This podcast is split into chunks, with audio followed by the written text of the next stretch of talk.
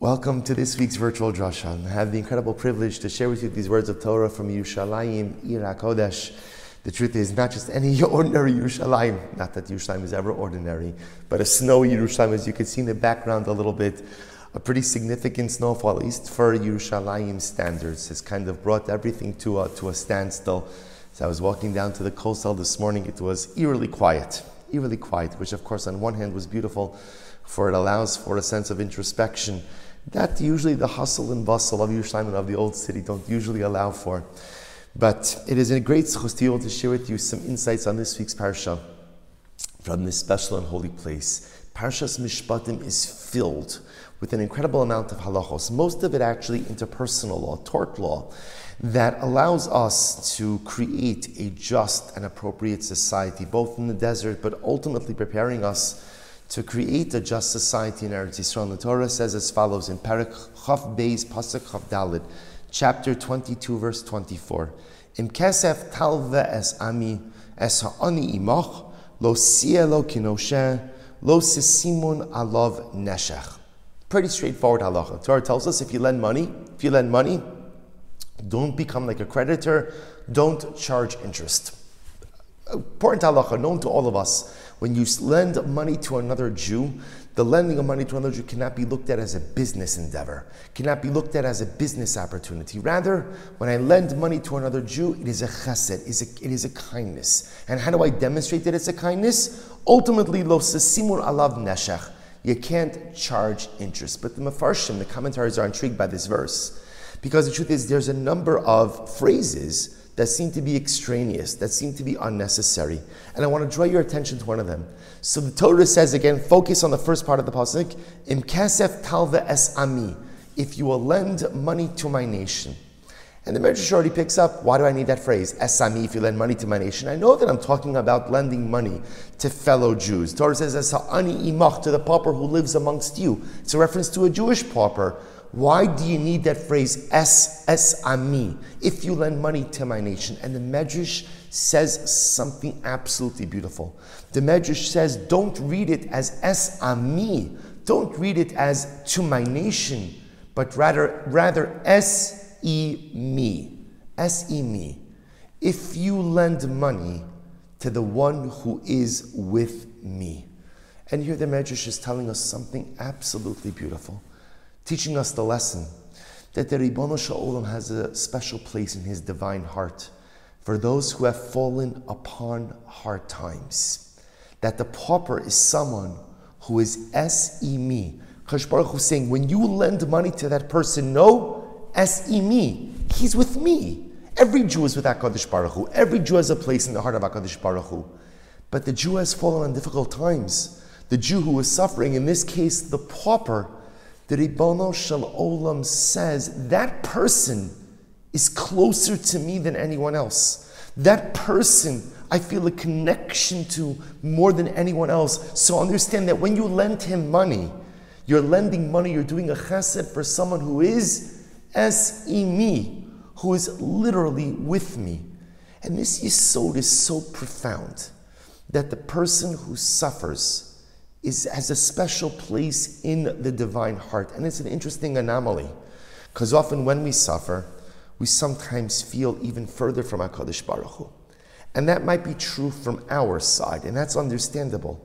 But from HaKadosh Baruch Hu's perspective, when he sees us in distress, when he sees us struggling, when he sees us going through difficult times, he brings us even closer.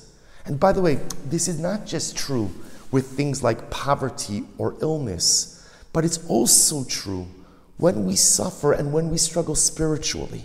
You know, sometimes we think that when I'm in a bad place in my ruchnius, when I'm not where I want to be in my holiness, that means that I'm farther from HaKadosh Baruch Hu. And the truth is, what the Medrash is telling us is that when the Jew is suffering, whether it's financial suffering or whether it's spiritual suffering, when the Jew is struggling, whether it's physical suffering or, or struggle or spiritual struggle, es me, we are closest to HaKadosh Baruch Hu. When we are struggling most is when the Ribono Shel Olam pulls us closest to Him. Now, it's true, we may not feel it and we may not experience it, but we have to know that it is happening nevertheless. You know, there's a beautiful poem, a well known poem that I'm sure many of you are familiar with.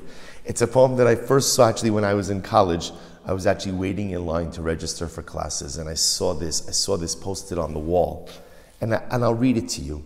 The title of the poem is called Footsteps in the Sand. One night I dreamed a dream. As I was walking along the beach with my Lord, across the dark sky flashed scenes from my life. For each scene, I noticed two sets of footprints in the sand, one belonging to me and one belonging to the Lord. After the last scene of my life flashed before me, I looked back at the footprints in the sand and noticed that at many times along the path of my life, especially at the very lowest and saddest of times, there was only one set of footprints. This really troubled me, so I asked the Lord about it. Lord, you said once I decided to follow you, you'd walk with me all the way. But I noticed that during the saddest and most troublesome times of my life, there was only one set of footprints. I don't understand why, when I needed you most, you would leave me. He whispered, My precious child, I love you and will never leave you. Never ever during your trials and testings, when you saw only one set of footprints, it was then that I carried you. You see, the Ribono Shel is always close to us and always with us. And even in those times when we struggle, and it is natural during those struggles to feel so distant and so apart from Hashem, like David HaMelech said, Keli, Keli, Lama Azavtani. But we have to recognize that in those times of struggle, be it physical struggle or spiritual struggle, the Ribono Shel Olam is closest to us. S E me, the one who struggles, Hashem says, is closest to me. The one who struggles is the one that HaKadosh Baruch Hu lifts up. And yes, there's only one set of footprints in the sand. But it's not because I walked alone. It's because HaKadosh Baruch Hu chose to pick me up. And this is the greatest source of chizik for each of us in times of difficulty, in times of struggle. We all struggle. And we all have incredible moments when we feel so alone and so forsaken. And maybe for some it's with poverty, and others it's health, and others it's fertility, and others it's finding a shidduch. And there are so many of us that struggle spiritually because I feel I'm just not where I need to be in life. I'm not doing what I need to be doing. I'm not the person I'm capable of becoming. And in those moments, we feel such a sense of divine estrangement. I feel so far. But in those moments, let us remember. Chumishmos, Parakov Beis, Pasachov Dalit, Im Kesef Talva Es Ami, not Es Ami, says the Medrash, but Es Imi. In those moments when we struggle most, those are the times when HaKadosh Baruch Hu holds us closest. May we be Zochem Hashem to feel that closeness, to gain that chizik from knowing that when we struggle, HaKadosh Baruch Hu never lets go. And may that knowledge that our Father is always close allow us to see a way through our difficulties, through our suffering, and through our struggles. Wishing everyone a good Erev Shabbos and a beautiful Shabbos Kodesh.